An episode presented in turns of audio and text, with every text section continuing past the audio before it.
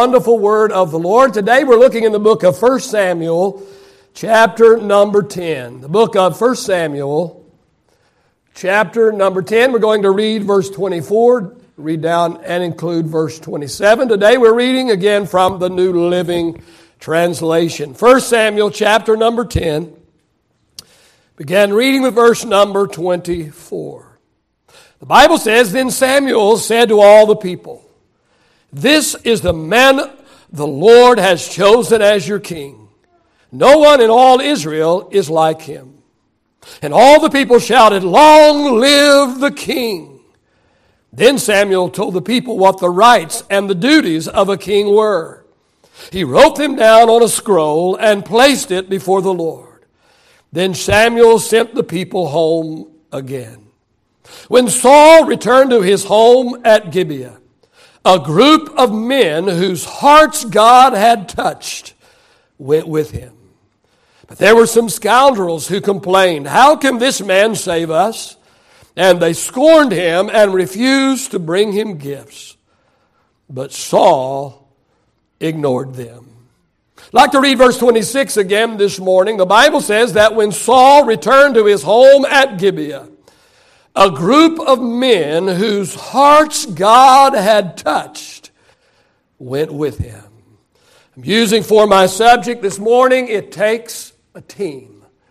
It takes a team. Father, I just pray today, Lord, that your anointing will be upon uh, the word of the Lord this morning and be upon the messenger uh, today. God, give us ears upon our heart today. Let us hear the word of God. And then, Lord, let us, Lord, not only be do, uh, hearers, but also doers. All for your glory we pray in the name of Jesus. And all of God's people said, Praise the Lord. You may be reseated this morning. Well, somebody correctly said it takes teamwork to make the dream work. So I was thinking about this, this uh, throughout this week. I began to think of the fact that just about everything in life is built around a team. It begins at home. Marriage is a team, or it ought to be. The family is a team. Sports are built around teams. When you go to work, you join a team. The church is a team. In order to make the wheels of New Bethel go around, it takes a team. You need a leader. You need staff. You need deacons. You need workers. You need members. It takes a team. The leader can't do it without workers and followers. The workers and followers need a leader. It takes a team. Now, in 1 Samuel chapter 10 that we just read, a team is being established. And there are six things that I find here, six things that I see in these few short verses that I want to point out to you this morning. And the first thing that I see here, I see the announcement. The announcement, the announcement. Verse 24, then Samuel said to all the people, This is the man the Lord has chosen as your king. The announcement. Every team needs a leader.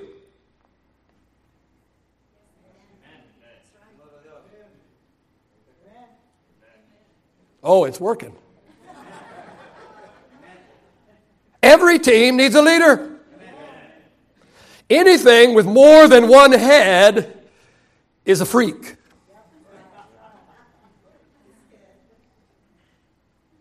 Now, the leader is not necessarily any better than anyone else, he just has a different role to play. The leader has more perks than anybody else on the team, but he also has more responsibility than anybody else on the team. Because the sign on the leader's door says, the buck stops here. Now, a problem arises on the team when the leader fails to lead. How many know that many marriages are in trouble today because the God called leader of the marriage, which is the husband, refuses to lead? Many corporations are in trouble today because the CEO of the company refuses to make the tough decisions that need to be made. He will not make them because he knows that if he makes them, he will become unpopular with the workers of the company.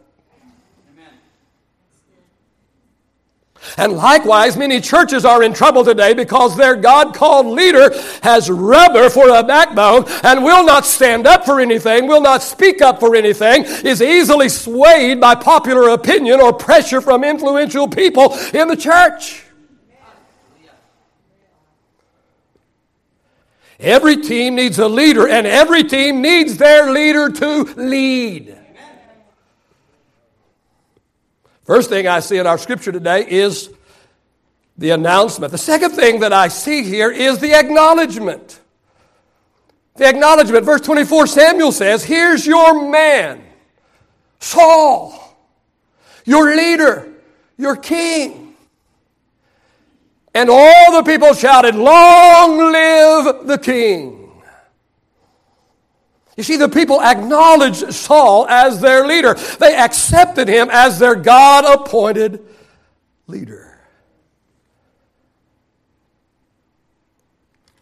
Every team that wants to guarantee success should acknowledge and embrace and support their God appointed leader. Hebrews chapter 13 and verse 17 says, Obey your spiritual leaders and do what they say. Amen. Their work is to watch over your soul, and they are accountable to God. See, I can't worry about everybody liking me. I've got to worry about the fact that I am accountable to God for your soul. I cannot make your decision for you this morning, but I am accountable to make sure, amen, that I deliver what the Word of the Lord says, that I present to you, amen, the principles of the Word of God, the commands of the Word of God. And sometimes it doesn't make the man of God very popular. Especially in our day today, when preachers are skirting around every issue trying to put on some slick program instead of doing their job. What their job is, amen, is to get on their prayer uh, bones, amen, and call out to God and let God uh, give them a message and then stand up on Sunday and declare, Thus saith the word of the Lord.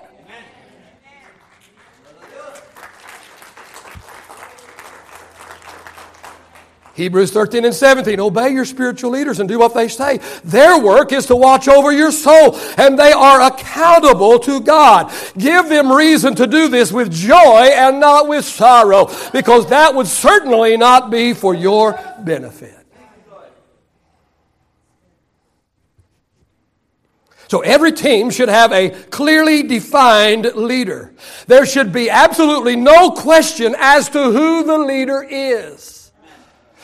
Hear me this morning. I'm not talking about a dictator. I'm not talking about somebody that's on some kind of a power trip. And let me say this to leaders this morning. If you have to remind people all the time that you are the leader, then you are really not the leader. Because if you are really the leader, people know it.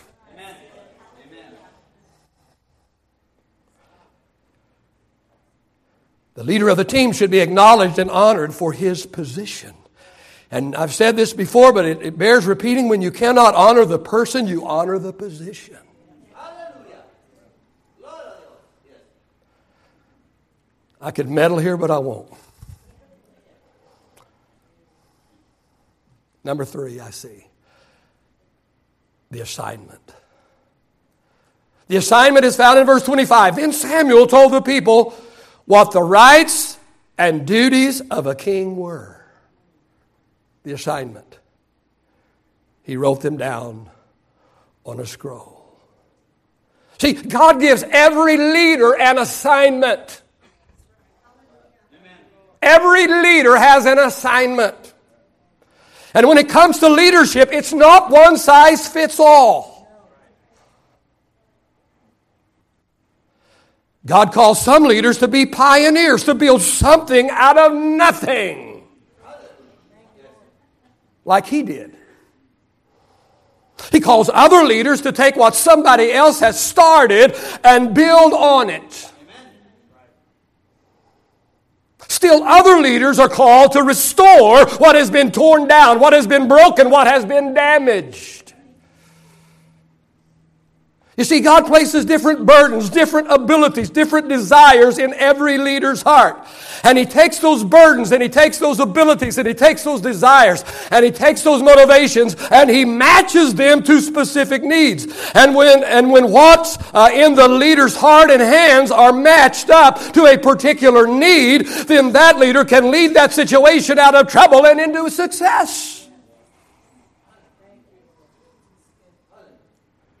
Now, for me personally, there are two things that God has placed in my heart as my life assignment in ministry. I think one of the problems in the church today is pastors don't know what their life assignment is.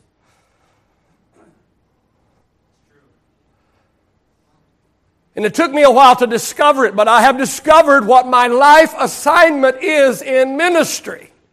And once you know what your life assignment is in ministry or your life assignment is in life, it'll help you incredibly. And for me personally, there are two things that God has placed in my heart as my life assignment in ministry. The first one is restoration.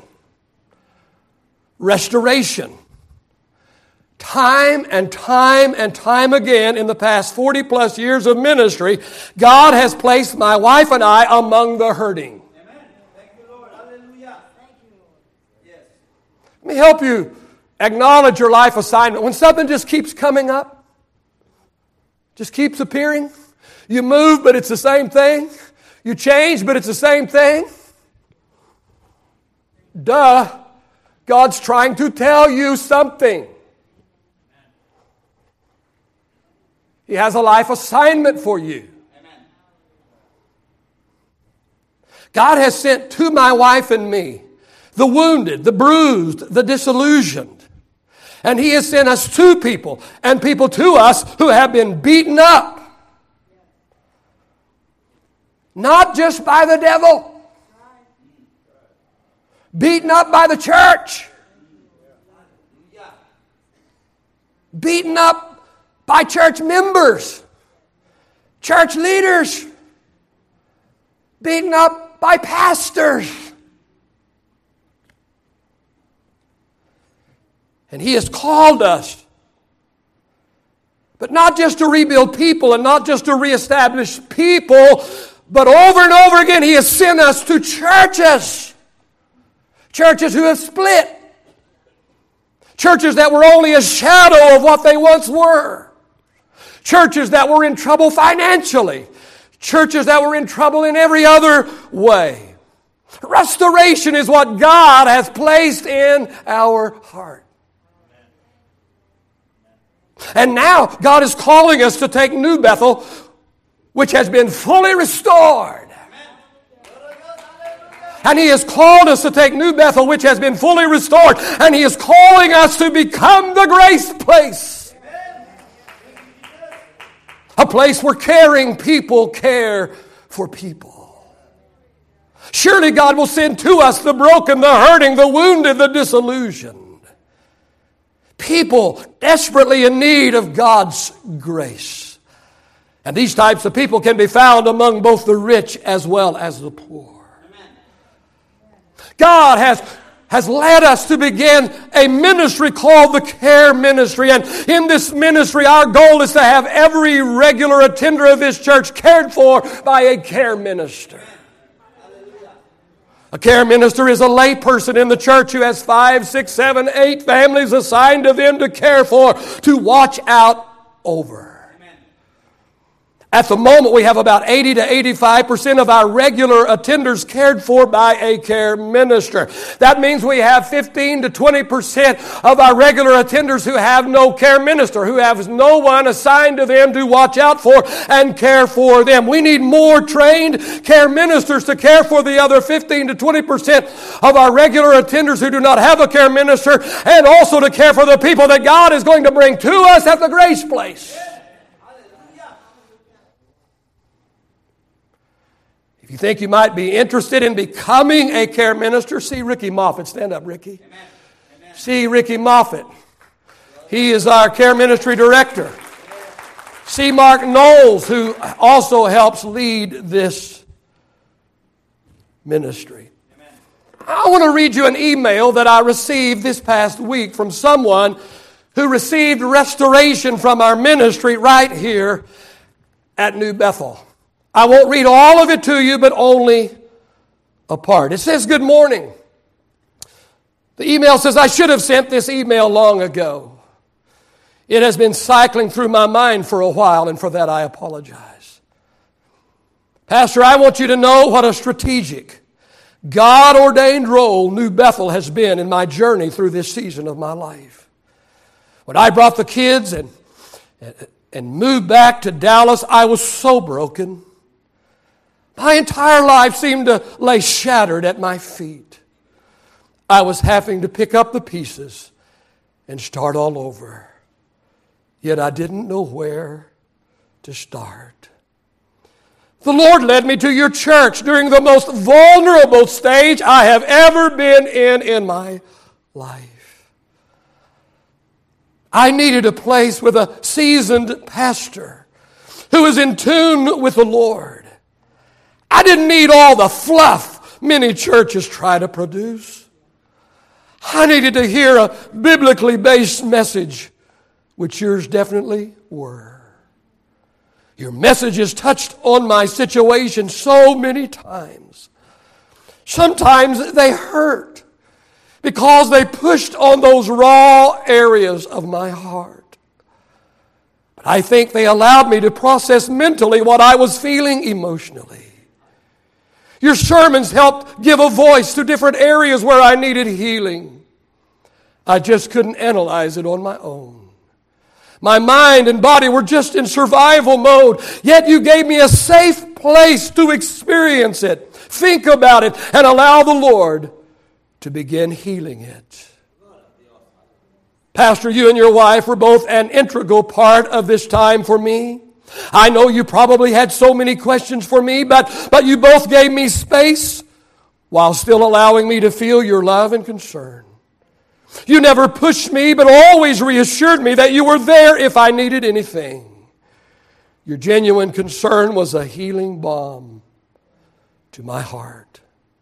The season I was with your church was the most crucial time for me.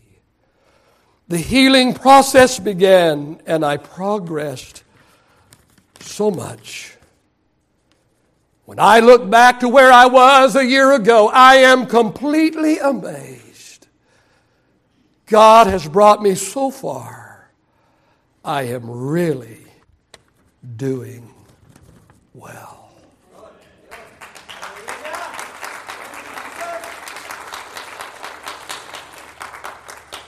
That's what's in my heart. Some of you don't think I have a heart. That's what's in my heart. Restoration. That's what I see for the grace place. Restoration. We're talking about the assignment. God gives every leader an assignment. Mine, mine is twofold. Number one is restoration. My second assignment in life, in my ministry, is missions. Amen. Missions has always been a, a big part of my ministry. In missions, you need two things you need goers and you need senders. God has called me to be a sender. People are always trying to make a goer out of me, and I have gone. And I will go again. But God has not called me to be a goer, He has called me to be a sender. Romans chapter 10, verse 13 through 15 Whoever calls on the name of the Lord will be saved. But how can they call on Him in whom they've not believed? And how can they believe in Him of whom they have not heard? And how are they going to hear if they don't have a preacher? And how can the preacher preach unless somebody sends him?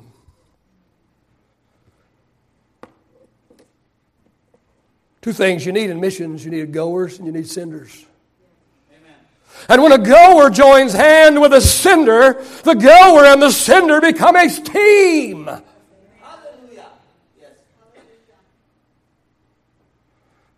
The goer can't get the job done without the sender, and the sender cannot get the job done without the goer. It takes, it takes teamwork to make the dream work. The assignment that God has given to New Bethel, soon to become the grace place, is twofold it is restoration and it is missions. And there are many things that will pull and tug at us. There's so many things. There's a new book being written every single day about what we're doing wrong. Now you can't do it that way anymore, and blah, blah, blah, blah, blah. And it sells books. And some of them are genuine, and some of them are good, and some writers are just getting rich. I can guarantee you success. And it's not by finding the latest fad and chasing after it. I can guarantee you success. And to guarantee success is simply to discover what in the world God put you on planet Earth to do and then do it. Amen. And I can guarantee success in this church. I don't care how old your preacher gets. We can still have success by simply discovering what our life assignment is. What is it that God has put in our heart? Amen. What is it God wants out of us? Amen.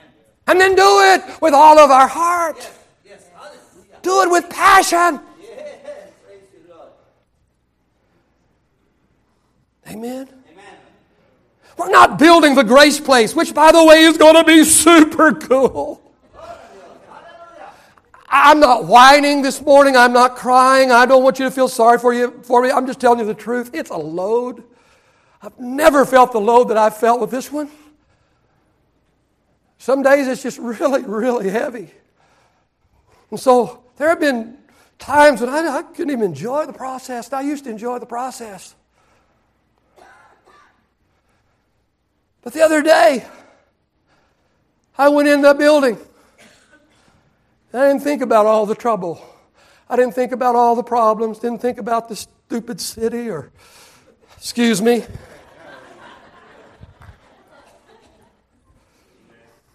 or the fire department, or the ADA, or whoever else is trying to mess up my building.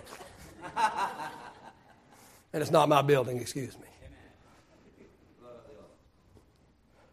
I went in there the other day, forgot about all that for a moment. I just started looking around. Not thinking about all the pressure, not thinking about the money I got to raise, not thinking about the hoops I got to jump through. I just started looking around. Wow, this place is cool. Whoa, this is awesome. And it is. No, it's not your grandma's church. Grandma had her church. Amen. She had her church. We're not trying to reach grandma. Grandma's already reached by now, or she probably will not be reached. Amen. Yes. Yes. It's not about the past. It's not even about the present. It's about the future. I'm building a church. I'm building a church so that when I'm gone, the church will still move forward. Amen. Yes. It won't be 20, 30 years behind. Amen. Amen. So I'm building. I'm not building with grandma and grandpa in mind. I'm not even, oh, I started to say us middle agers, but my wife told me the other day, you're not middle aged, you're a senior. I said, I refuse to be a senior.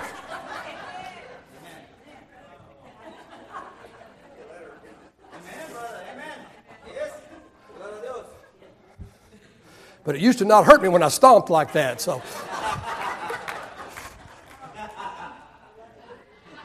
Let me, let me just tell you that we're not building the Grace Place, which, by the way, is going to be super cool. But we're not building this building just for the cool factor.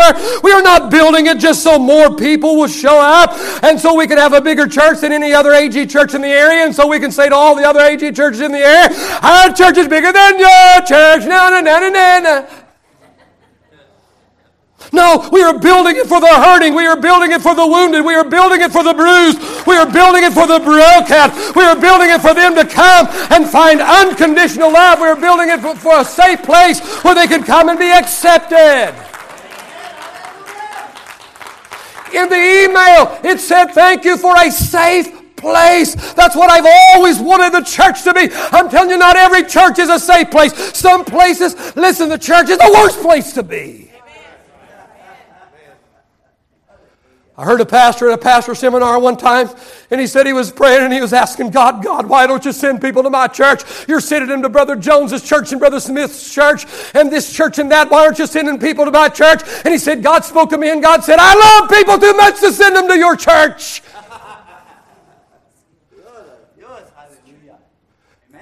As your church is full of bitterness and anger and animosity and jockeying for position and turmoil and strife and bitterness and problems. I love them too much to send them to your church.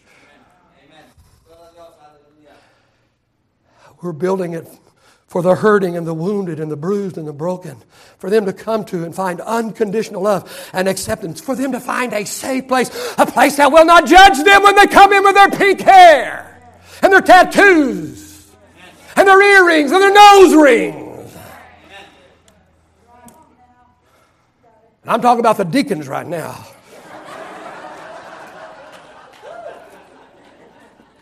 Kidding, come on. But for them to come in and to be restored, to be restored. But once they are restored, once they are healed, once they are restored, once they are whole, they can help us restore other people. And the more people we have, the more resources we will have. Our missions budget can literally explode. Our missions goal right now is to give a million dollars in the next five years. But listen, five years from now, when we got five, six, seven hundred, eight hundred thousand people, who knows what we might have? Amen. We might give a million dollars to missions in one year. This is what God has placed in my heart. This is the assignment God has given to this leader restoration and missions. And that's what we are now. And that's what we're going to be over there. Yeah, we might look a little bit different. It might be a little more modern and up to date. It might be a little more trendy over there. But I'm telling you that our heart is still going to be for the broken. Our heart is still going to be for the bruised. Amen. The preacher, the man of God, is still going to get up and he's still going to preach, thus saith the word of God. You don't have to worry. I'm not going to back up. I'm not going to shut up. I'm not going going to stop. Amen. We're going to have a heart for the broken and the hurting. Amen. And then we're going to do everything we can to reach the world with the Lord Jesus Christ through missions. That's what we're all about. It's what's in my heart.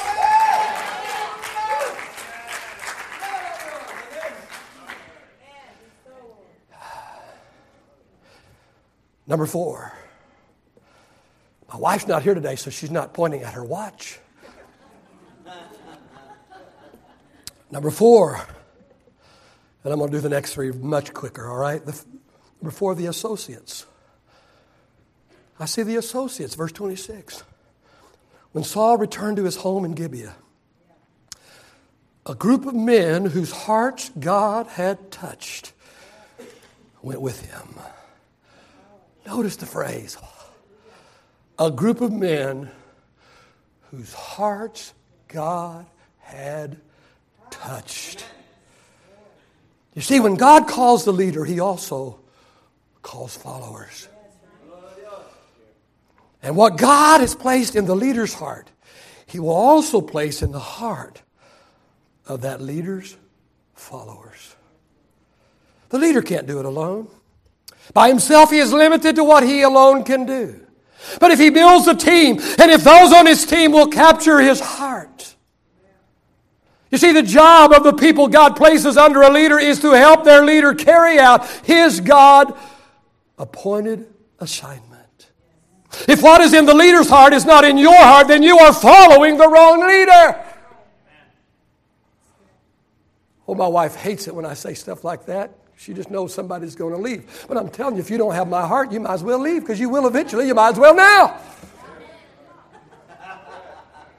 And I'm not inviting anybody to leave. But the truth of the matter is, if what is in the leader's heart is not in your heart, then you are following the wrong leader.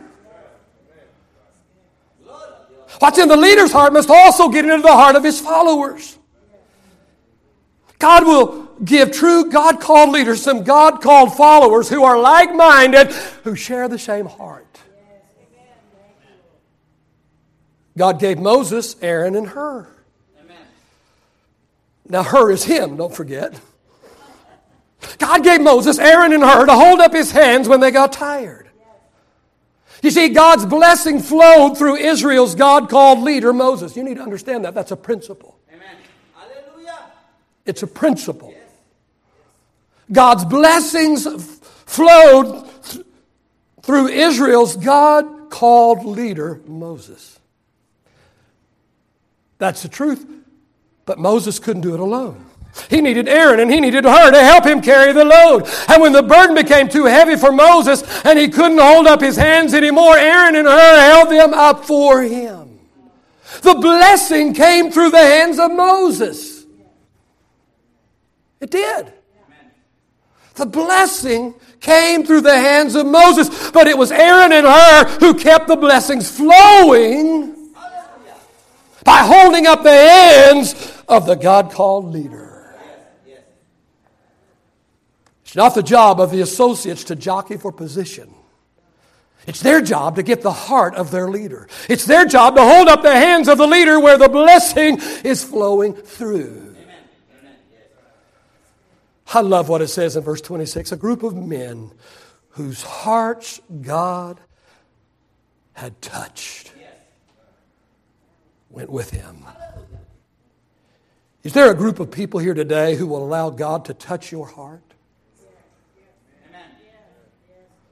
who will become like minded with me, who will ask God to put what's in my heart in your heart. Will you go with me like Saul's men went with him? If you are on my team this morning, will you continue to be on my team? Will you let me know you are on my team? Because sometimes it's hard to tell.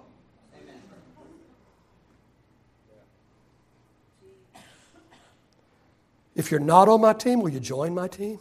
Amen. And by the way, it's not my team, it's God's team. He just chose me to lead his team. The fifth thing that I see this morning, we're, we're, we're closing quickly here the adversity. Verse 27 But there were some. but there were some there always are some. Always. There were some. The Bible says there were some scoundrels who complained. Really? Some people really complain? Nah. Yeah. There were some scoundrels who complained. Who's this dude? What makes him so special? I'm, it's the Mike Benson version, but it's the same. Who's this dude? What makes him so special? Okay, I'll read it right from the Bible. How can this man save us? And they scorned him. Let me tell you that nothing substantial is ever accomplished without adversity. God's work isn't easy, but it's well worth the effort. Not everybody's going to march in your parade. There always will be some. And the last thing that I see in this little passage, number six, is the attitude. Verse number 27 there were some, but notice the next phrase, but Saul ignored them. I like that. Saul chose to focus on those that were for him rather than to focus on those that were against him. He chose to be encouraged by those whose hearts God had touched rather than to be discouraged by the few scoundrels that rejected him and his leadership. In 40 years of ministry, I have always worked with this premise. And I've had to tell my wife this many times. But I've always worked with this premise in my ministry. If a few people are against me and against my leadership, then it's their problem. If a lot of people are against me and my leadership, then it's my problem. So far, in over 40 years of full time ministry, I've only had a, just a handful. I mean, I could count them on one hand. The people that would not follow me. So it has been their problem. Amen. You see, your attitude toward adversity will determine how things turn out for you. during a practice session for the Green Bay Packers. Things were not going well for Vince Lombardi's team. Lombardi singled out one big guard for his failure to put out. It was a hot, muggy day when the coach called his guard aside and leveled his awesome vocal guns on him as only Lombardi could. Son, he said, you are a lousy football player. You're not blocking, you're not tackling, you're not putting out. As a matter of fact, it's all over for you today, boy. Go take a shower. The big guard dropped his head and walked into the dressing room. 45 minutes later, when Lombardi walked in, he saw the big guard sitting in front of his locker, still wearing his uniform. His head was bowed and he was sobbing quietly. Vince Lombardi, ever the changeable but always the compassionate warrior, did something of an about face that was also typical of him. He walked over to his football player, put his arms around his shoulder, and said, Son, he said, I told you the truth. You're a lousy football player. You're not blocking, you're not tackling, you're not putting out. However, in all fairness to you, I should have finished the story. He said, Inside of you, there is a great football player. And I'm going to stick by your side until the great football player inside of you has a chance to come out and assert himself. If you know football, with these words, Jerry Kramer straightened up and felt a great deal better. As a matter of fact, he felt so much better, he went on to become one of the all time greats in football and was recently voted the all time guard in the first 50 years of professional football. You see, his attitude toward adversity changed him from a loser to a winner. If the worship team could get back in place this morning. Listen, the principles in this lesson today will work on any team. The marriage team, the family team, the, the corporate team, the sports team.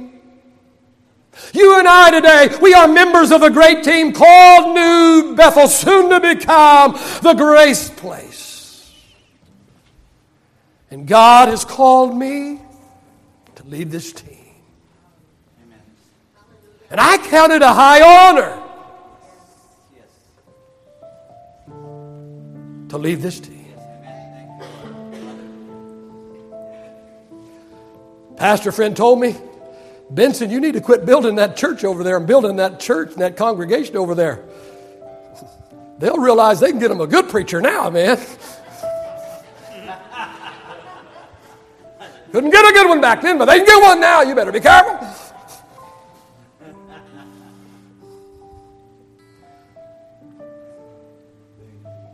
God called me to lead this team. I count it a high honor to lead this team. I ask you this morning, will you follow me as I follow Christ?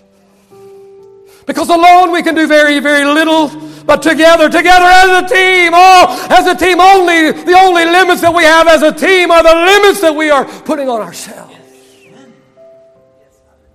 I want to read verse 26 one last time. Everyone standing, please. A group of men whose hearts God had touched went with him.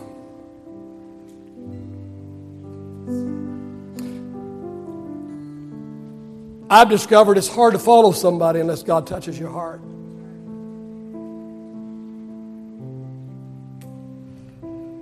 I've had to resign some positions before because I just I didn't have the heart of the leader.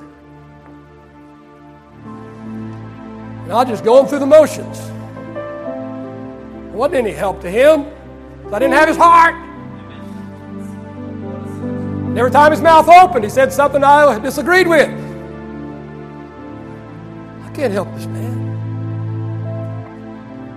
So gracefully, without fanfare, I just stepped aside. Let somebody else step up whose heart God had touched, that had a heart that matched the heart of the leader. I'm asking you today.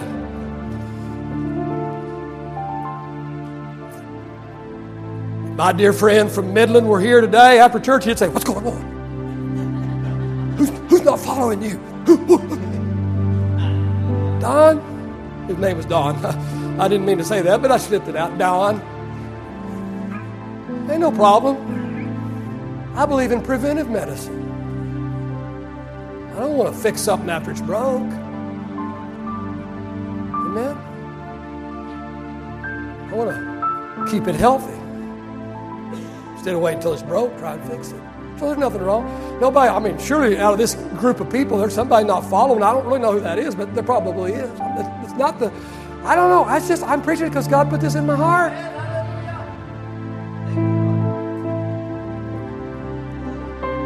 God, I just pray today that you'll take the word of the Lord this morning, Lord, that has been shared.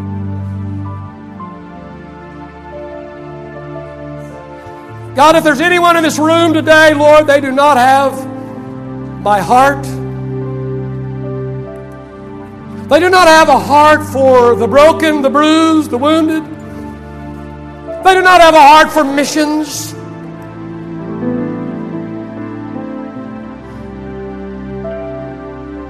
They don't have a heart for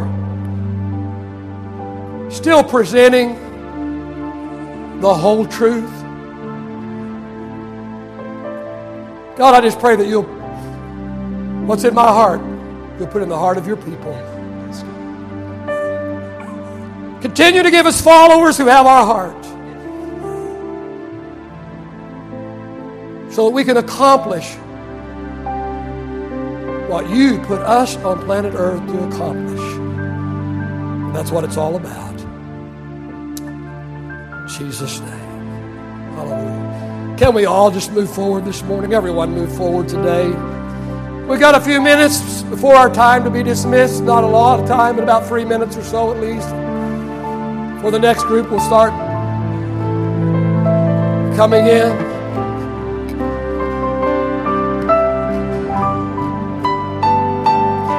I want you to just take a moment this morning and examine your heart. I want you to just take a moment.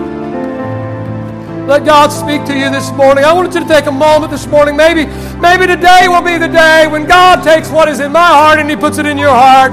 I've been pounding away at it for years, but this might finally be the day when it gets out of my heart and gets into your heart. Maybe this will be the day when you become not just a spectator but you will become an Aaron or a Hur.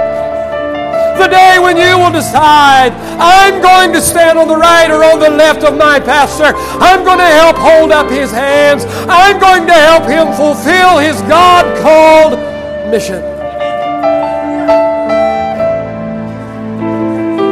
I will give you a moment, let you just have one on one time with the Lord, and then we're going to worship, and then we'll be done today.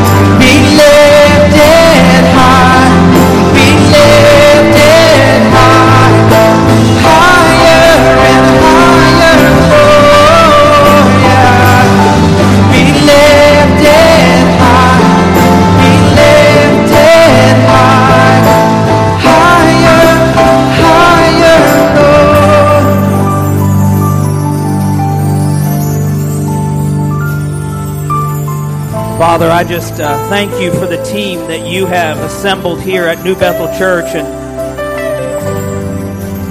how you're preparing us for the grace place. And Father, I pray that we would catch the vision that you have placed in Pastor's heart vision to restore broken people and the vision for missions to, to see people all across the world come to know you that have never heard the gospel message of salvation. Lord, put that vision upon our hearts. Bring people to our church with that vision. Lord, we love you and we praise you today in Jesus' name. Amen. Amen. We're, we are dismissed this morning. If you're a guest with us, don't forget to turn in your connection card at our Welcome Center. Have a wonderful day and God bless.